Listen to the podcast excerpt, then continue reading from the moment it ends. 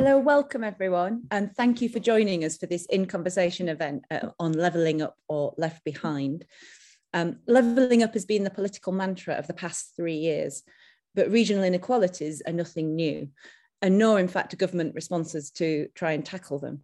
Um, things I can think of from the past 25 years or so have included the regional development agencies introduced under the new Labour government, the local enterprise partnerships and the Northern Powerhouse brought in by the coalition, Theresa May's place agenda, and most recently, of course, levelling up under Boris Johnson. And it remains to be seen how the next Prime Minister is going to reimagine this agenda. But it's pretty clear that wishing for regional inequality isn't the same as delivering it. So, one of the things I wanted to reflect on is what is the role of universities in all of this?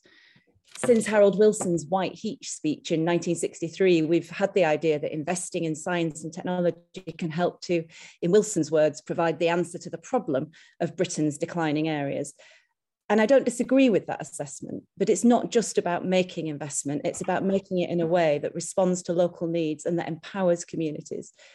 So for UCL, our sense is that we should be thinking about the positive impact we have in our community in London, but also more widely throughout the UK working to understand how we can make meaningful contributions, uh, contributions, things like supporting the development of social infrastructure or thinking about what place place building looks like in different contexts. My particular interest is thinking about how we think about this through the lens of our academic research, including through research carried out with deep engagement with communities of the sort that John Tomaney is doing, and I'm sure we'll talk about. And I'm also interested in how our expertise can help to inform policymakers not just in national government, but in local government as well, to deliver for their localities and their communities. So UCL has been supporting some of this work through our Grand Challenges and our UCL public policy programmes, which have jointly organised today's event.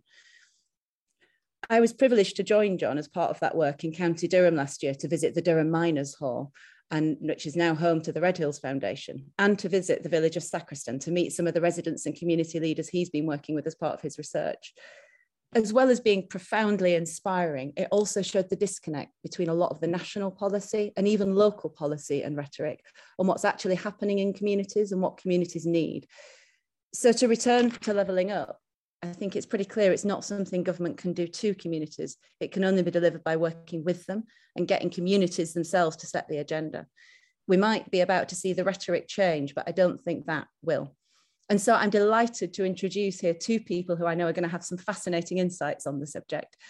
Fiona Hill is the author of There's Nothing For You Here Finding Opportunity in the 21st Century, which has just come out and which reflects on her own journey from County Durham to Washington, D.C., as well as considering the political costs of neglecting left behind places.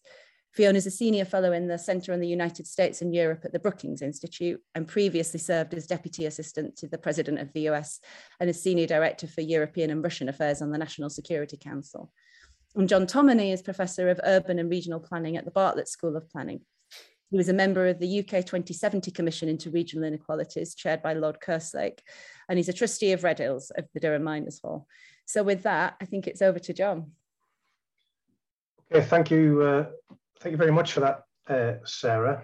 Um, what I want to do today is talk to, to Fiona about a book. So it's the book which has uh, brought us here today. Uh, it's a wonderful book, and I, um, I'm going to ask you all to go away, and if you do nothing else after this seminar, read it because it's a book that addresses, I think, one of the the big questions uh, that confronts the societies of the global north, let's call them that, um, and that is what to do uh, about these places which are sometimes called left behind places, a very complex and difficult term, I think, not ideal to describe the places we're going to be discussing, but nevertheless uh, widely used to refer to those places uh, that are excluded from growth and wealth in our societies. Um, and Fiona has written a fantastic book about this, a book that is written with great empathy and insight about the nature of these places and, and their predicaments. Now, some people might have uh, been attracted to attend this event uh, in the hope that, given Fiona's well known background as an advisor to a former president of the United States, we might get some juicy gossip or anecdotes.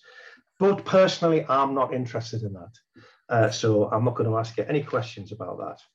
Um, the hypothesis of Fiona's book is actually set out, I think, rather neatly on page 181, where she argues that there are political costs when places are effectively written off and their most basic needs are neglected. So although this is, book is a memoir, it's actually addressing that uh, question, I think. Uh, it's in four parts. The first part is about uh, growing up in County Durham in, in the north of England. Um, uh, that's a background that she and I share. Secondly, um, it describes her move to the United States and her involvement in the policymaking world in Washington, D.C., but also uh, offers her reflections on being exposed to the uh, conditions in the US Rust Belt. And a third aspect of the uh, book uh, is uh, reflections on the time she spent as an expert in Russia, giving a first-hand account of the consequences of the market shock doctrine and the geography of all of that.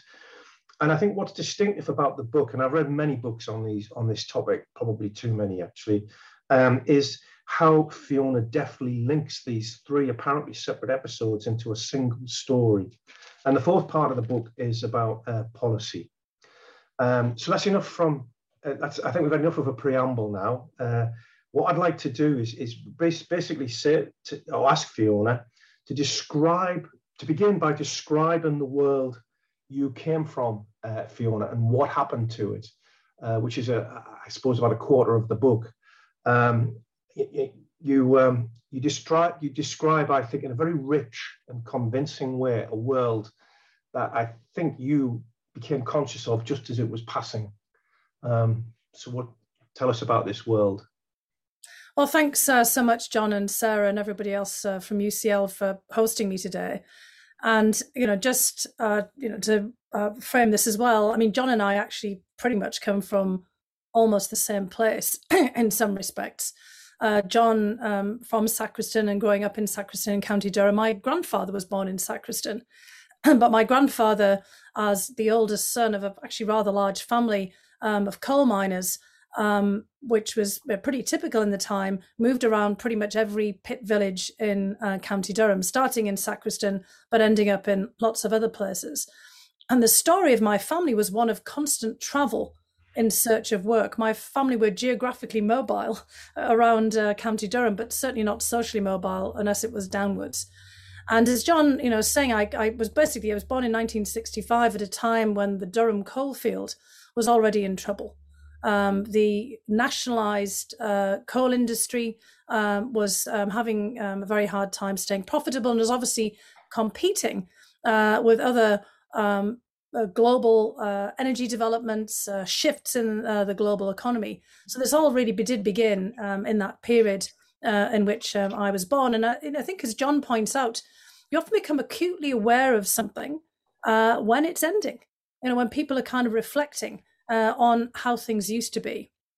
And I grew up, my father also being a coal miner, he'd actually lost his job um, in the coal mines just before I was born and had then been forced to try to figure out how to retool because he'd worked in multiple mines.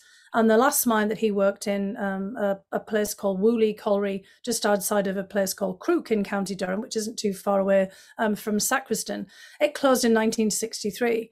And my father had no other qualifications other than being a coal miner. Um, he had left school at 14. The only certificate he actually had, it wasn't of, you know, even attendance to school. It was of good handwriting because my dad had actually taken some handwriting classes. So his only qualification was nice copper plate uh, uh, handwriting.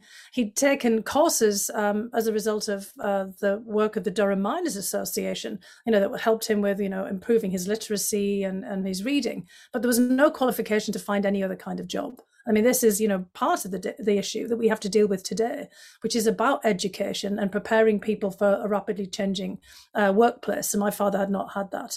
So initially he got a job in a steelworks that also had problems, a brickworks, and then eventually he becomes a porter in the General Hospital in nearby Bishop Auckland, where I grew up, which became the only mainstay of employment in uh, the, the local region as steelworks and railway works and everything else around uh, the, the uh, region started to close down, especially in the 1980s. So my whole experience of growing up was one of constant loss and constant change. And my grandfather and my father and uncles and you know all other extended relatives on my father's side who'd all worked in the coal mines all the way around County Durham, reflecting on how things had been in what they saw as the heyday for the Durham miners, which was the 1950s. So, obviously, in relatively recent history for me as a child. And it's worth bearing in mind, just to emphasize for people listening here, that I, and probably the case with John as well, didn't really know anybody who worked in the private sector. I mean, all of the coal uh, mines and the steel works and the railway works, etc., were built up by private industrialists during the Industrial Revolution, but they were all nationalized at the end of World War II because the years of the United Kingdom being cut off from international commerce had obviously um, exerted a toll on them. We see this now with Ukraine um, in, in, the wartime uh, with Russia, uh, where you know Ukraine today is on the verge of default. I mean, basically, British industry was had defaulted um, as a result of the exigencies of war, and so the the state had to step in. Everything was nationalised. The large industrialists sort of faded away, and with them, private capital so uh, apart from you know small business people, grocery stores, you know maybe local department store, or you know a plumber, electrician that weren't related to the um, uh, coal mines, everybody worked in nationalised industry, and you could be in some of those villages, like the village where uh, my uh, grandparents lived. And John um, has uh, just been to the Durham Miners uh, Gala, um, you know, for example, where the whole village would would basically empty out uh, on the occasion of the, of the gala, showing the fact that the only the people who owned the shop, you know, were um, outside of uh, of the mining industry, and I saw that, you know, in those uh, latter um, phases of growing up as a as a relatively um, small child. But that meant that when we got to the 1980s, and you had the mass privatization, what I in the book essentially say was the Britain's equivalent of shock therapy that I saw in uh, in Russia in the 1990s when Margaret Thatcher um, and others came in with a policy of you know transforming all that nationalized industry, it rendered uh, the, basically the region um, uh, crippled. Uh, basically, mass privatization also meant mass unemployment and hundreds of thousands of people without the skills to move on to other jobs. The kind of experience my dad had had in the 60s, but on a smaller scale, but now on a large scale.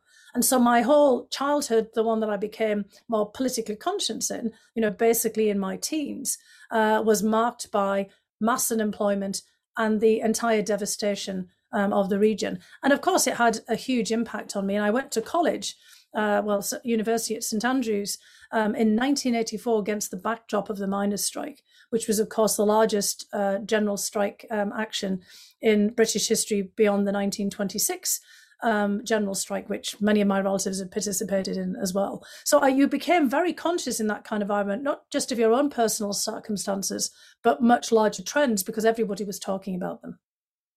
So, I mean, you make you make that very key point, I think, in the book, and you've just emphasised it there that um, I think that, I can't remember the exact phrase you use in the book, but it's something about how in the 1950s the Durham miners thought they ruled the world. Um, and the gala, for instance, which you mentioned, which took place on Saturday, um, I, you know, it's been described in those years as a state occasion where the where great political leaders would come and review the troops of the organised working class, if you like, um, and and that's that's in one at one level uh, gone. You know what what was what was lost there was jobs, but one of the points you make in the book is that for your, that your father, even though he lost his job as a miner, continued to identify himself as a miner even long, long after he'd stopped working at the, the pity. And, and I, I was thinking about uh, your dad, Alf, on, on Saturday um, when I saw a, a, rather portly and elderly uh, gentleman uh, uh, struggling through the heat in Durham with a t-shirt on saying, always a miner.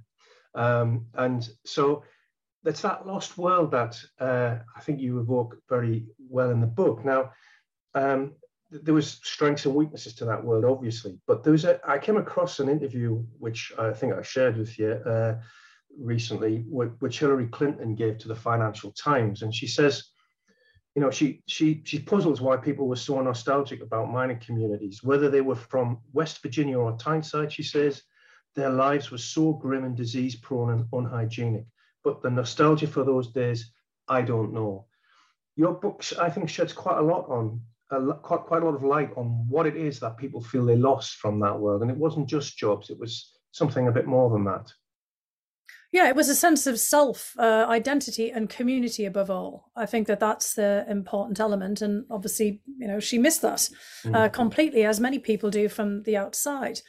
Uh, because if you're growing up in these pit villages, even if you move around, um, you've also still got all of these ties. Um, people in County Durham, because coal mining was so long established, I mean, honestly, went back to the Romans. You know, the first recorded uh, mining for coal in uh, the region is during uh, the Roman occupation. And you know, periods after that, um, of course, it uh, long periods after that, it picked up and became the backbone of the Industrial Revolution. But um, every industry was linked one way or another to coal mining and all of the miners who got pulled into uh, the industry from rural parts of County Durham initially, I mean, if you look at the maps of County Durham in the early 1800s, they're massively transformed 80 years later, you know, by the time of the major census in the 1880s.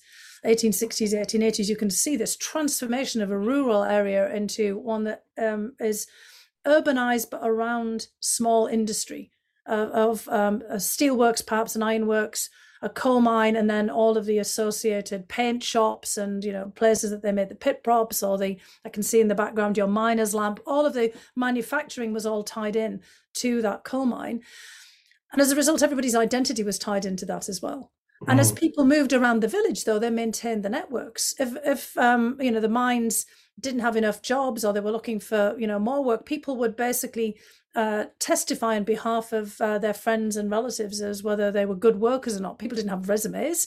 You know, they had a kind of a work card recording their work, but it was really word of mouth that people found out about other jobs. And you had generations of people over that time from the sort of 1860s um, onwards, uh, and maybe even also before that, all working together. Everybody would have known each other and you know this this geographic mobility around the county people were constantly moving around working in different mines depending on the ebb and flow of the work. There was also um, uh, locally based regiments most famously in um, county durham the durham light infantry that also recruited uh, miners and you know, obviously had a searing impact on the region in um, uh, the period around World War One, and then you know later around World War Two. But all of the leisure activities were grouped around the mines as well. And the Durham Miners Association uh, was not just about trying to improve conditions underground; it was also about improving conditions for the miners overground as well.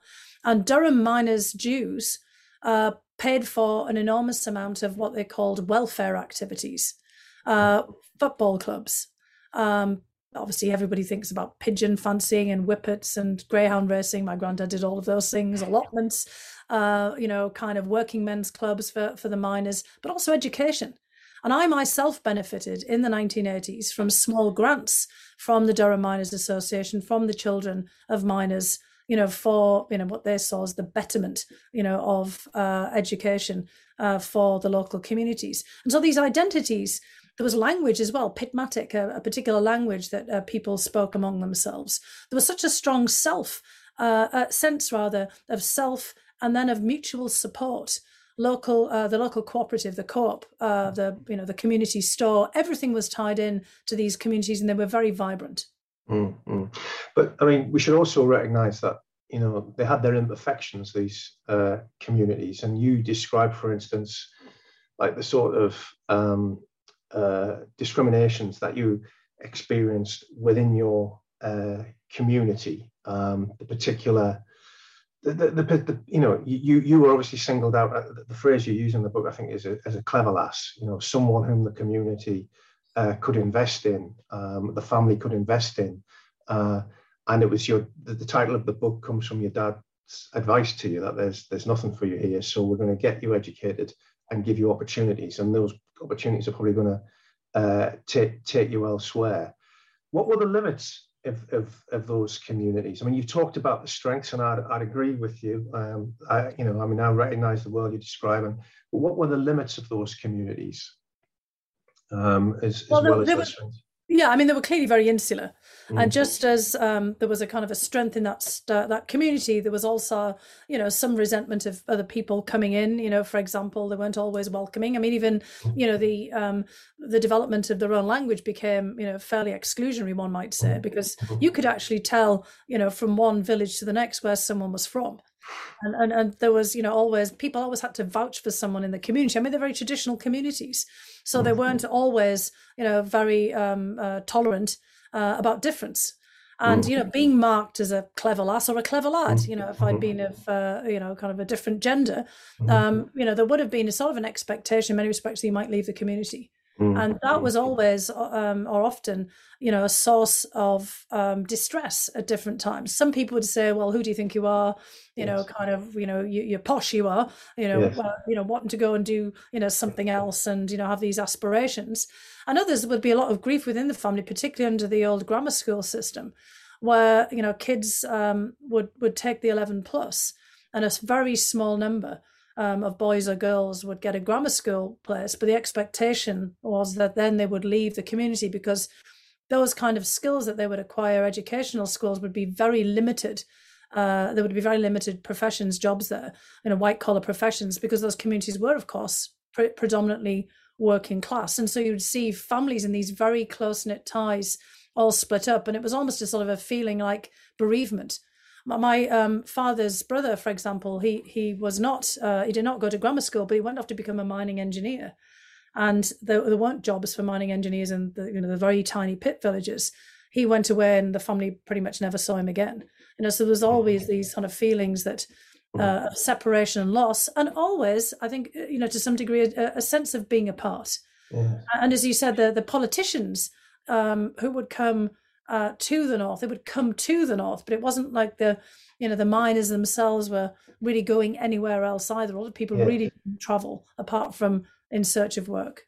You use this phrase in, in the book, which I think is a really interesting one, and it crops up both when you're talking about your early life in County Durham, and it appears later when you're talking about what we do about these things, uh, to what we do to improve conditions in, in these places. And this phrase structure of opportunity um, which I think is really interesting phrase. And I wonder whether you could just elaborate, I suppose, both on what you mean by that term and how that shaped your trajectory, which you know leads you now to be sitting in Bethesda.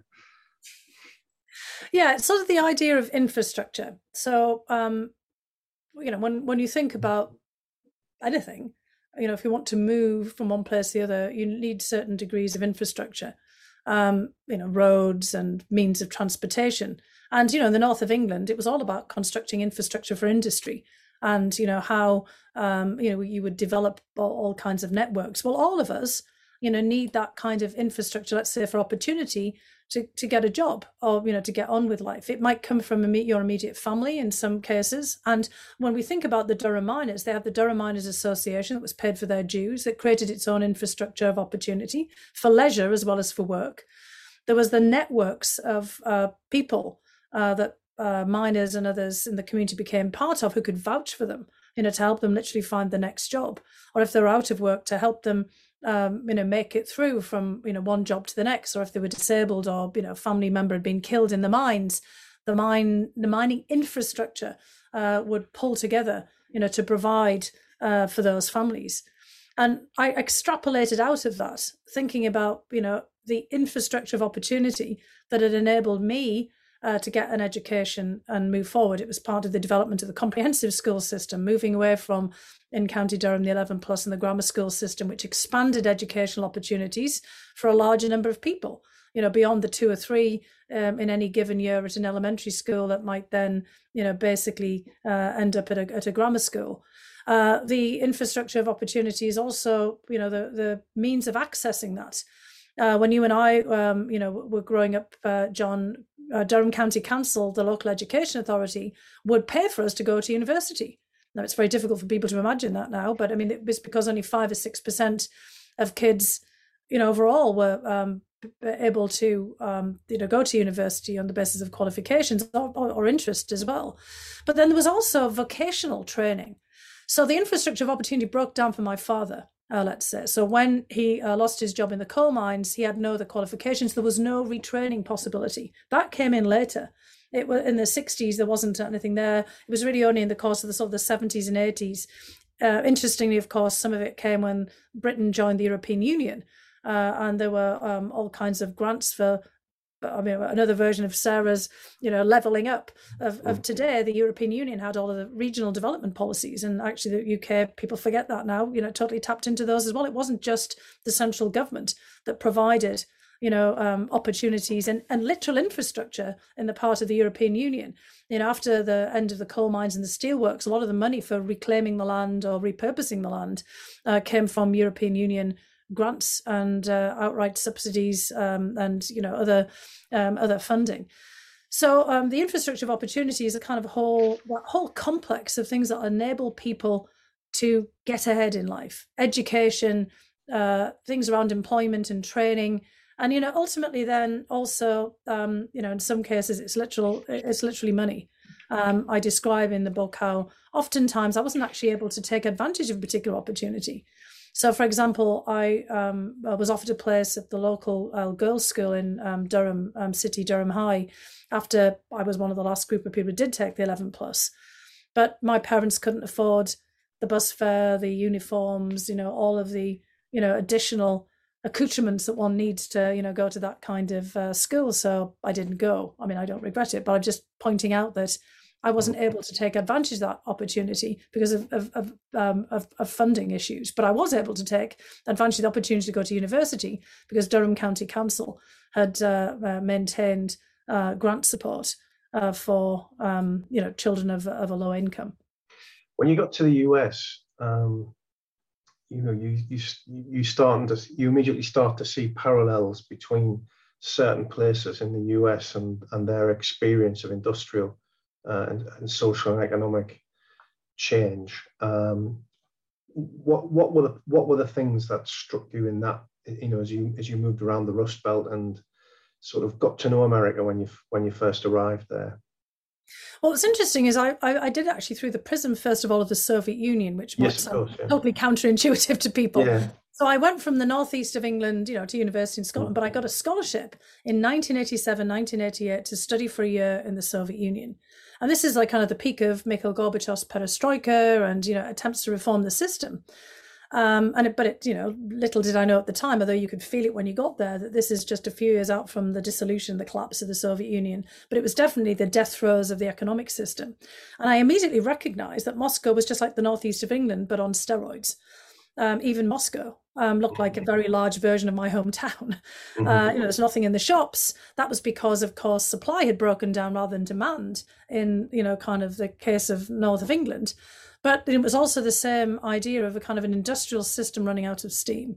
Mm-hmm. And of course, everything is nationalized in the Soviet Union. I came from an area where everything was nationalized as well. Yeah, so it yeah. wasn't a huge leap. It wasn't like a big shock to the system as if I'd come from London or a more entrepreneurial, you know, transformative, you know, place in, um, you know, the UK. I mean, I'd never, you know, kind of understood the whole financial and banking and service system because it wasn't mm. really existing yeah. in the northeast of England. And so the Soviet Union was quite obvious. And then in 1989, when I came to Harvard uh, for graduate school in Boston, Boston was in the same situation. Hmm. So all of the big industries, meatpacking plants, brickworks, uh, the um, factories that uh, were, you know, manufacturing, you know, all kinds of major goods, um, car manufacturing, for example, textile mills, you know, up um, in different parts of Massachusetts all of the working class culture of Boston, and Boston had been a city also very much dominated by the working class, where many people from the north of England and of course Ireland and other places had actually moved to in search of work.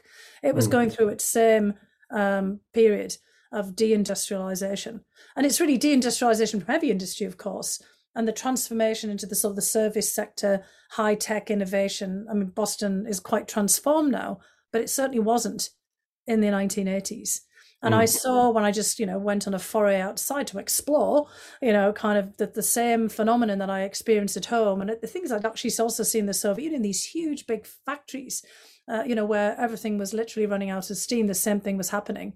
And graduate students were renting apartments from people who used to have great blue collar jobs in, um, in these big factories in and around Boston and they'd lost their work and they were renting out um, their you know houses basically to just kind of make ends meet.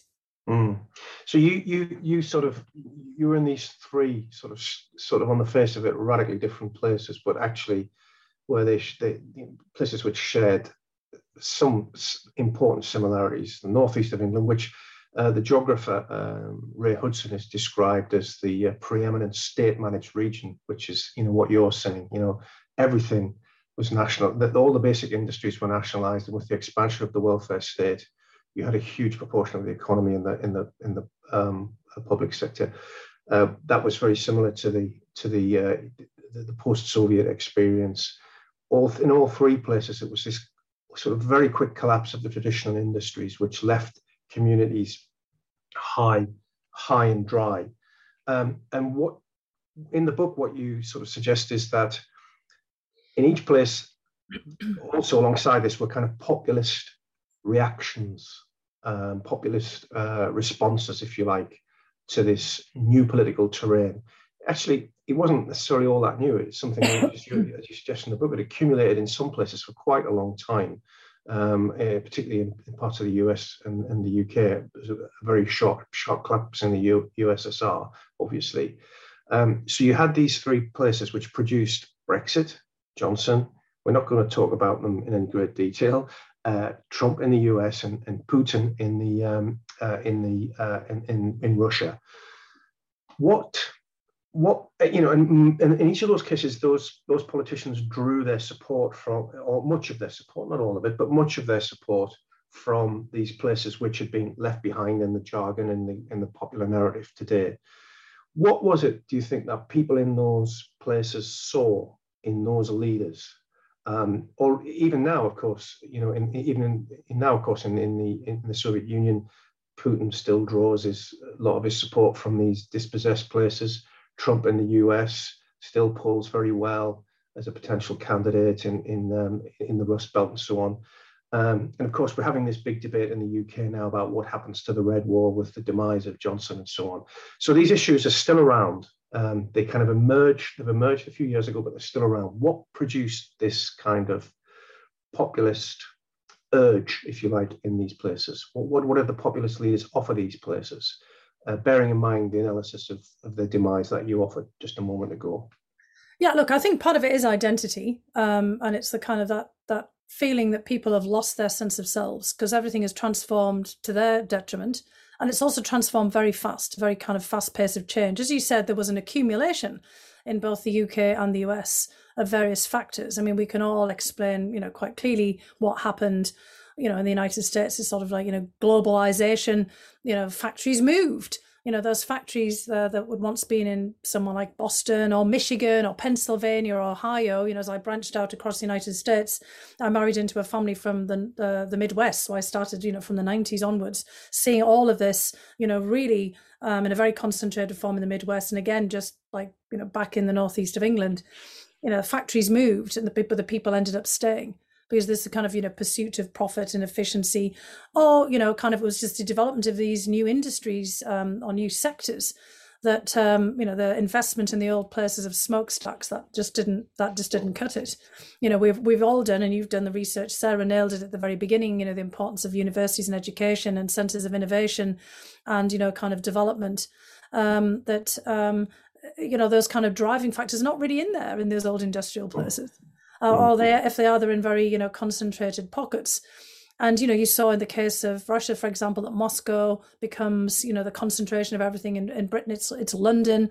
In the united states it's more complex but it's you know it's seen traditionally as the east coast and the west coast and then some of the you know big cities but you know in sort of concentrations there too.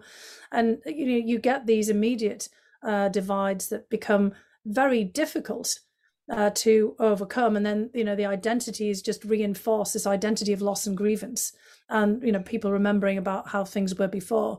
I mean i think you know when sarah you know di- framed the discussion and talked about all the different initiatives that have um, that have been um, instituted over all of these decades it just underscores how hard it is to tackle this. And that the and, and in each case there's no consultation uh, with the communities and uh, the people themselves. It's as you know, Sarah's saying, and as you're suggesting as well, John, something is done to people. So someone like Putin, for example, comes in at the end of the 1990s, where you've had all of you know what seems to be Western educated, although they weren't really, but were certainly Western influenced economists. They used to call them young men in pink shorts, you know, strange mm. image. Anyway, it's kind of a derogatory term, yeah. you know, kind of coming in with all these ideas of Milton Friedman and the Chicago School of Economics, the same kinds of things that had influenced Reagan and Thatcher, and trying to put it into practice in Russia and just kind of creating, as most people saw it, mayhem and pulling the rug out of underneath their, their lives Putin comes in, you know, less of that. And, you know, he mm. concentrates obviously on building up the economy. He's very uh, lucky because of oil and gas prices, but he's, you know, kind of focusing on the state and the state, you know, kind of providing for people. 60% mm. of people in Russia today, which forms the mainstay of Putin's um, support, are tied into the state. And so when you think about the populist movements and then the d- demands in the UK and in the United States, they're quite similar. Bring jobs back Give us something. You know, I keep getting emails from people saying, "Oh, you know, Brexit was all about freedom and independence," and I it was in the north of England. Bollocks! Everybody mm-hmm. wanted my family were voting mm-hmm. for a job, and mm-hmm. when they want control, they wanted some money back. Freedom and independence from what?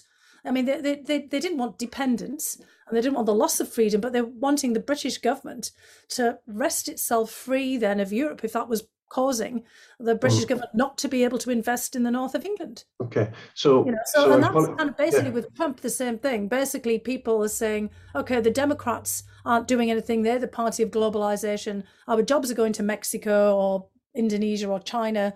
We want somebody to bring it back. Trump's saying he's going to bring it back.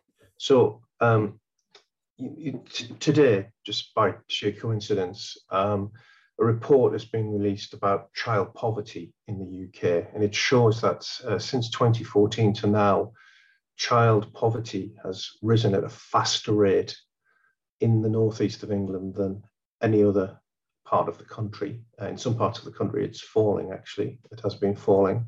Uh, the Northeast has the highest rate of child poverty. Using the measures in this report, 38% of households um, uh, uh, with children experience child poverty. Um, so we've had this since 2016. We've had this um, commitment with Trump uh, and, and, and with uh, the Tories in Britain, this language of levelling up, which uh, Sarah introduced at the beginning.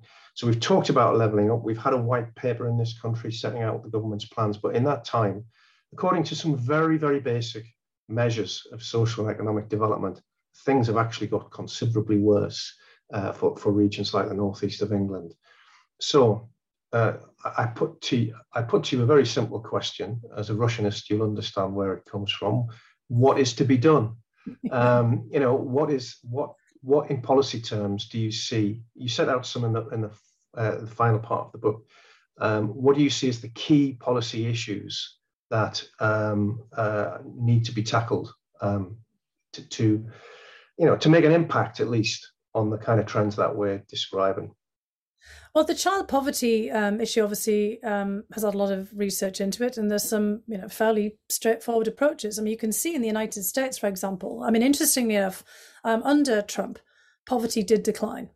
So to give him his due there, we said we weren't going to talk to him about, about him very much, but let's put it in that kind of context. But you know, through the sort of deregulation, you know, of, of some of the industry, you know, people were able to um, uh, you know, cobble together a whole series of jobs. Uh, mm-hmm. and you know, kind of basically, um, poverty rates uh, did go down, but there was a rub to this.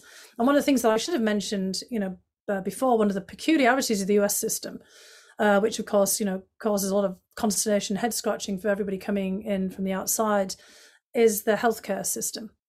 And uh, this was tethered to work, you know, back in the time of um, World War II you know, to prevent, um, you know, kind of basically um, inflation and, you know, wage pressure. Uh, creating these benefits and tying them to work was, you know, intended to be, you know, a form of monetary control during um, World War II. And it's never been decoupled.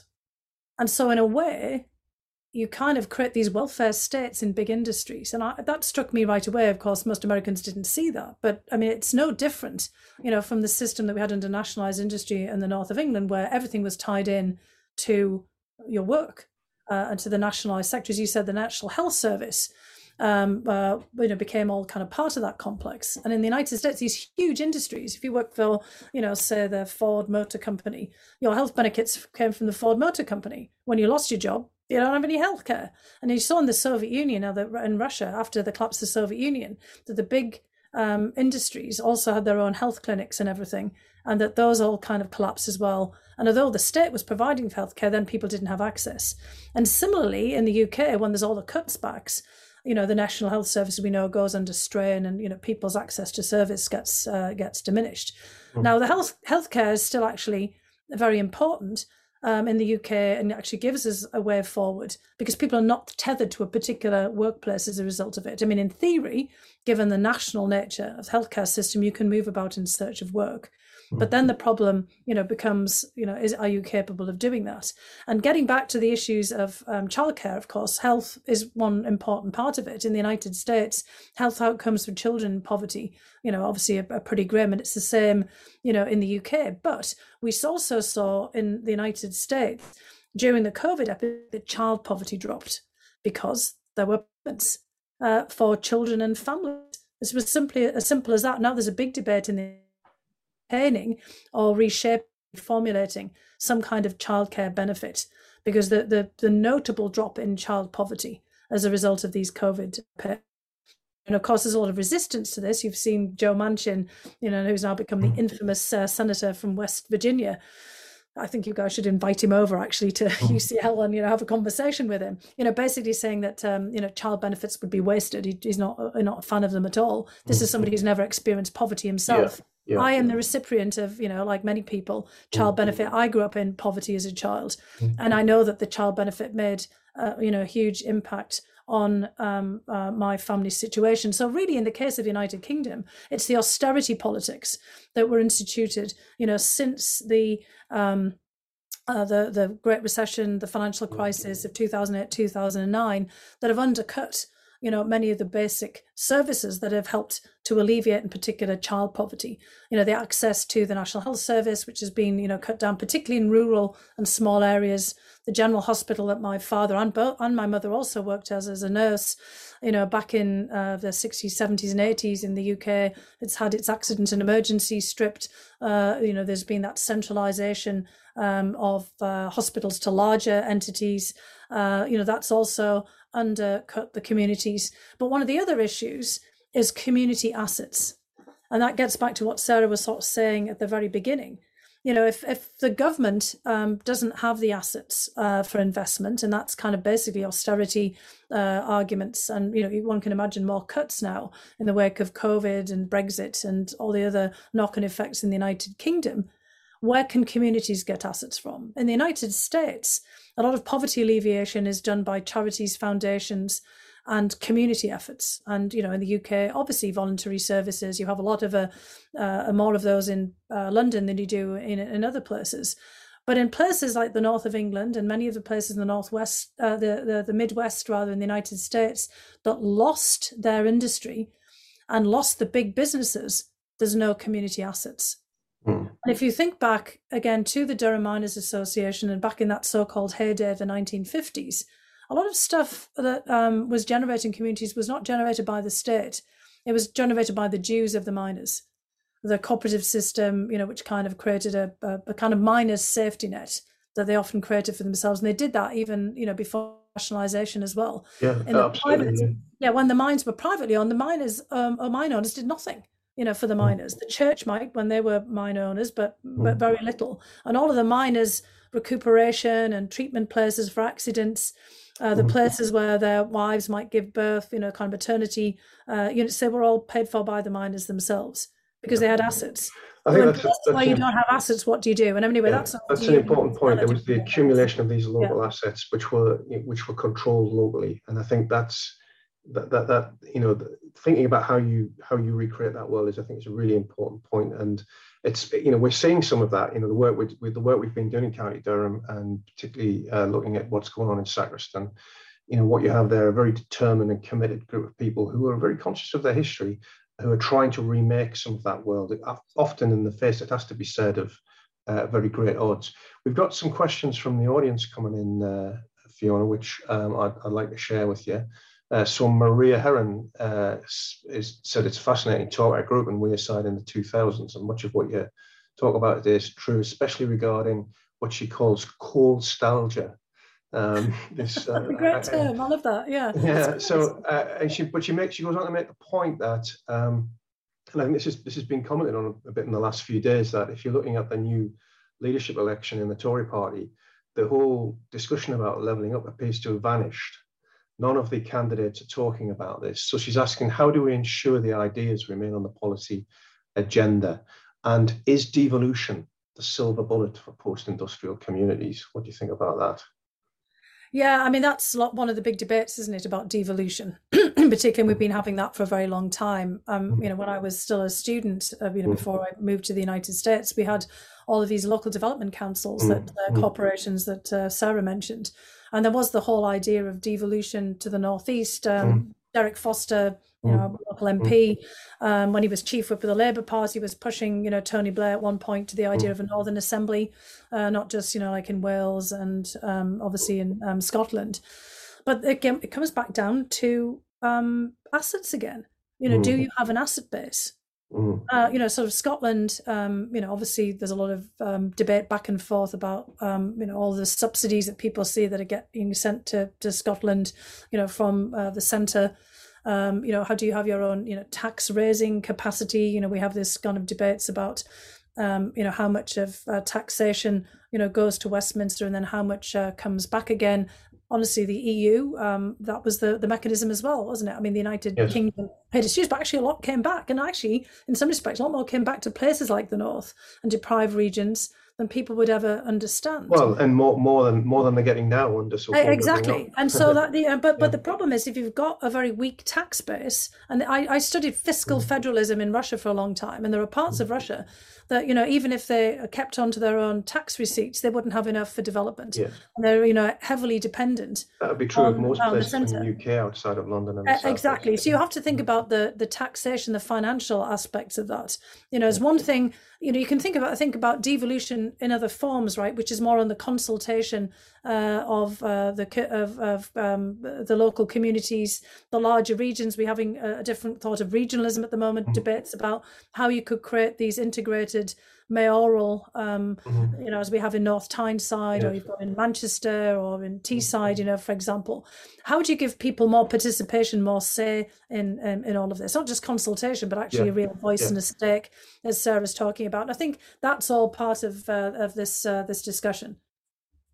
So uh, another, uh, there's there's a question from John Holmes, which I think you've sort of already answered in your answer. Uh, and then there's a question from Paul Swinney, who's asked, really interesting question. What should the role of a place like Sacriston or let's say Bishop Auckland be in the 21st century economy? What role can they play?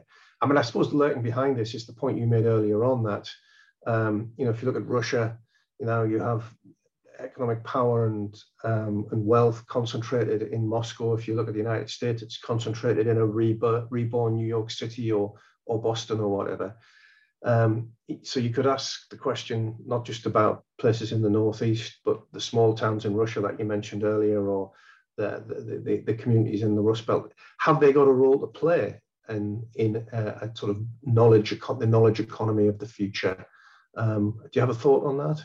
That's also a complicated question, obviously. Um, and um, I did a lot of research and work on this um, in Russia in the 1990s and uh, 2000s. Um, I wrote a, a, book that I'm not, not, recommending everybody rush out to read, just to be very clear, uh, on Siberia and the growth of Siberian cities with, again, my colleague Clifford Gaddy, looking at the, you know, the fact that there's these million strong cities that were built in Siberia by the mm-hmm. Soviets. Mm. Uh, and they really shouldn't exist from an economic point mm. of view because they were, they were centrally planned around uh, areas of industry and their time has long passed. And if you look at cities, you know, kind of across the world, they rise and fall. Uh, you know, some cities that were the fastest growing city in the United States in 1900 was Duluth, Minnesota. Mm, Certainly isn't mm. now. And I think most Americans go Duluth, uh, you know, mm. themselves, let alone Brits. So, you know, um, places do um, rise and fall. Bishop Auckland used to be a small market town before the development of you know larger industry. The population is exponentially larger now than it used to be. Mm-hmm. But you know, the the town uh, today, like many other places, has become more of a dormitory town. You know, for people mm-hmm. commuting to other places, and that gets to kind of part of the point, because then there has to be the ability of people to work somewhere and to commute. Now, telecommunicate, uh, telecommuting, you know, I'm, I'm doing that right now from Bethesda. We're all doing it through Zoom. You know, that might be kind of help to revitalize some of these communities. You know, it becomes the place that people actually work, but they work from home. But others, it becomes to transportation. And all of our transportation discussions in the UK in particular are about improving transportation around London and Greater London. Mm. You know, the whole northern powerhouse idea of Manchester that, you know, Sarah, you know, described before, all the high speed connections, those are kind of literally grinding to a halt And when people um, uh, have talked at kind of the local community level about their feelings, people don't necessarily want to go to London. They want to be able to go to, you know, if you live in Manchester, maybe they want to go to Preston, you know, in Lancashire, or maybe, you know, from Preston, they might want to go to Sunderland, or, mm. You know, you, you, you're not connecting, you know, in a sufficient way. Um, all of these places, it gets back to the point about infrastructure of opportunity. Sometimes it's real infrastructure.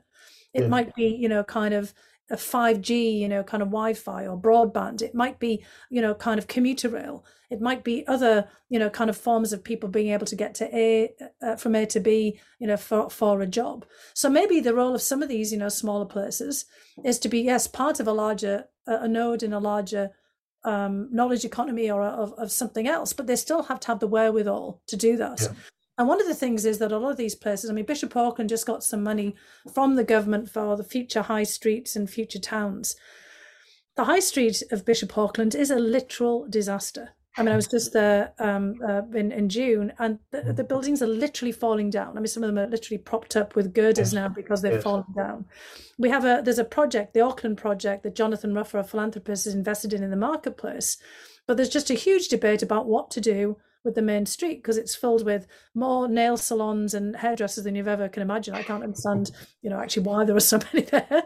But then yeah. it's all pound shops and you know thrift stores and charity shops because the you know the main shopping is now moved to you know satellite locations so all the people who are living in new housing and commuting somewhere else. Mm-hmm. And so I think we've got a huge debate about what do you do with those urban cores those mm-hmm. those old i mean can you transform them as you do with some places into somewhere people would like to gather Yes. And so that's part of the debate as well. Do people want to gather if they're working from home? We need to have serious discussions you know, about this. But I think that thing of the role, you know, kind of everything changes. We don't want to be turning places back to where they'd been before. Sometimes it's not the right place to invest, but oftentimes a lot of people can't move from there.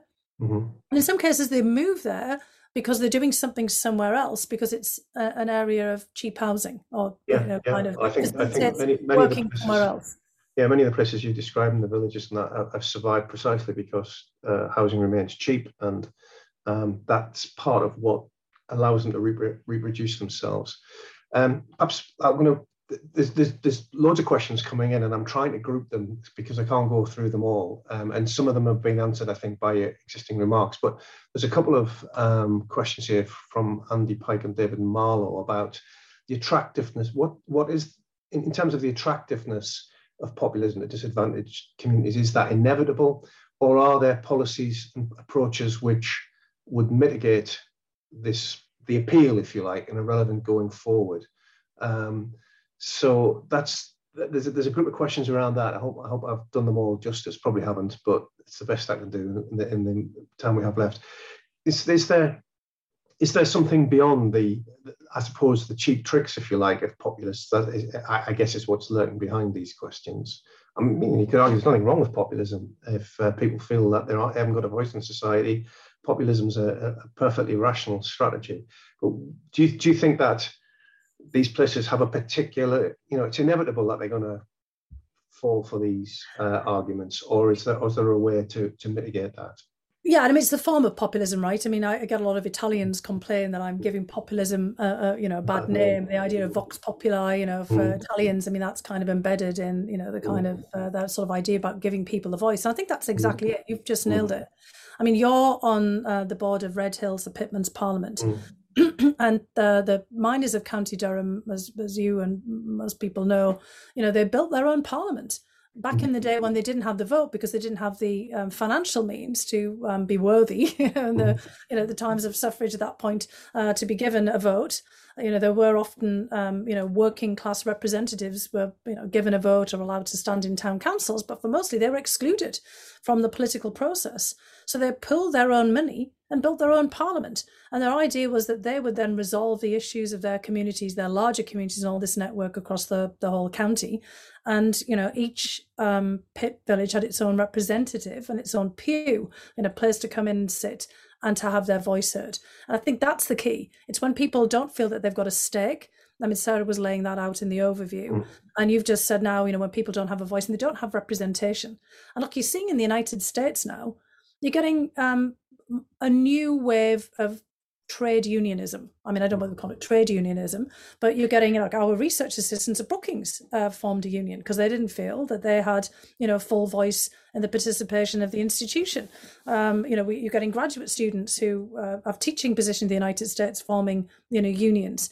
Uh, baristas in Starbucks forming unions, Amazon workers forming unions. Why are they doing that? For obvious reason, they don't feel represented. And people in the United States and the United Kingdom now, and in you know Russia as well, honestly, mm. don't feel that they have any representation and stakes in what's happening. Yes. And it, and then so that's when the kind of populism can become malign because somebody comes in and says, you know, I hear it, you're being, you know, ripped off. This is who's to blame for all of this people are not listening to you. I'm listening to you. I'm going to be your champion. And that's exactly what trump did. It's yeah. exactly what um, boris johnson did as well. And of course it's what putin has said. You know i'm going to you know basically be out there and i'm going to do all of these things for you. And putin you know has these regular he hasn't done it you know kind of uh, quite recently because of the war but these big call-in shows where he does mm. everything from getting a little girl you know a ballet outfit to fixing a pothole outside some old lady's window. It's all staged of course. Mm. but it's like you know fixing everything from you know the top uh, you know all the way down to the bottom. And mm. populism you know reacts when you've got the kind of short circuiting of representative democracy where the representatives are just so out of reach. And you know when you think about the so-called red wall in the uk and then the blue wall in the united states both the democratic party and the labour party were seen to have lost their roots um, in terms of not just the working class but in the kind of people who feel excluded from the larger system and that you know that these parties no longer speak for them. And in fact, all of the newspaper articles I was reading yesterday in the United States about this public, because you know you've seen that Biden's popularity has plummeted, uh, is also because the feeling that the Democrats are the party of you know the elites just like you know in the north of england and, mm. and in the run up to the 2019 um, uh, general election when i said to relatives you know you're going to vote for labour they're like hell no i'm not mm. voting for you know jeremy corbyn and i said well what's the problem with jeremy corbyn you know as part of a, a, a disc and this is well he's fine if he's in islington but i don't yeah. want him here Okay. So Islington becomes a stand-in. No offense to anyone from Islington here. You know, from you know the idea that you're completely remote from anything that I'm doing and you're not representing me. Right. I mean that. Oh, you opened a kind of worms there. I like Islington, by the way, just to be very clear. And Islington, yeah. of course, itself used to be a very working class area, right? Yes. I mean, yes. that also used to be, uh, um, you know, a very different place from how it's perceived now. Right, Fiona, that's been um, brilliant. Um, it's always a great pleasure, and um, but we we're running out of time, and I, and um, I'd like to thank you for uh, your contribution. But I think Sarah would like to offer some uh, concluding remarks in the last couple of minutes that we'll have. So I uh, hope to see you again soon. No, thank you. And I mean, you guys are doing great work there as well. I mean, I hope that there'll be opportunity to do things like this again. I hope so too. Yeah. Thank you, John. Um, and thanks, Fiona. I'm not sure what I can really add to that. Um, what a brilliant conversation. And I hope everybody who joined found it useful. Um, I mean, I think it's to be hoped that this starts to that we're now at a point i suppose where we can start to think about how we rebuild for the future how we move beyond coal nostalgia. I can't even say that but i love the term. I think we've had a powerful reminder today that left behind places weren't always left behind. Actually they're a consequence of either deliberate or inadvertent neglect but they're not inevitable. And i think that's it's really important to remember that I think Fiona's spoken really powerfully about the importance not only of economic identity, but how that is interconnected to a sense of self, to your social, your community identity. You talked about even having your own language. Um, and your reflections on how the infrastructure of opportunity, which is a wonderful phrase, how that has broken um, and how we need to rebuild it as part of physical infrastructure, the social infrastructure, social networks, community assets it makes me wonder if part of the problem of the past is that policy responses have been really focused on investing in economies, and there are reasons for that, but they're not focused on communities and people. And in fact, they're often disconnected from people and the human consequences. So, to repeat John's phrase, what is to be done?